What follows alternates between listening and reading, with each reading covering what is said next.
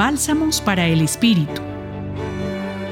Hoy, en el Evangelio de Mateo, escuchamos el pasaje donde Jesús cura a un hombre enfermo de lepra.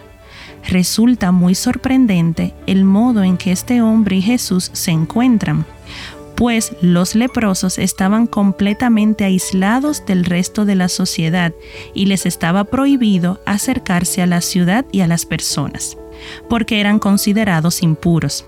A pesar de esta prohibición social religiosa, Jesús no andaba lejos de ellos.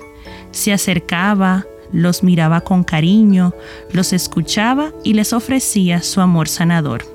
Contemplemos en nuestro interior a esta persona enferma de lepra, quien salta la barrera social, se acerca a Jesús y rostro en tierra, sintiendo vergüenza, miedo, dolor, pero al mismo tiempo con la confianza y la certeza de que en Jesús puede encontrar lo que hace falta en su vida y hace una petición que cambia todo su existir.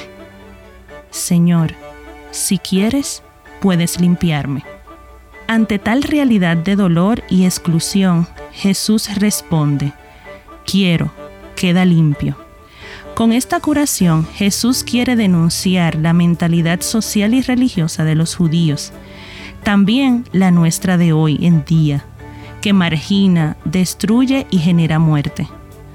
Ante este milagro, Jesús reafirma la defensa de la vida y la dignidad del ser humano. Que durante el día nos acompañe esta petición.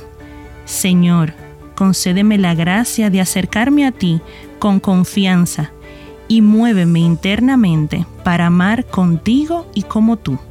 En esta reflexión los acompañó Aura Camilo, religiosa del apostolado y miembro del equipo facilitador de la Red Juvenil Ignaciana para el Centro Pastoral San Francisco Javier de la Pontificia Universidad Javeriana.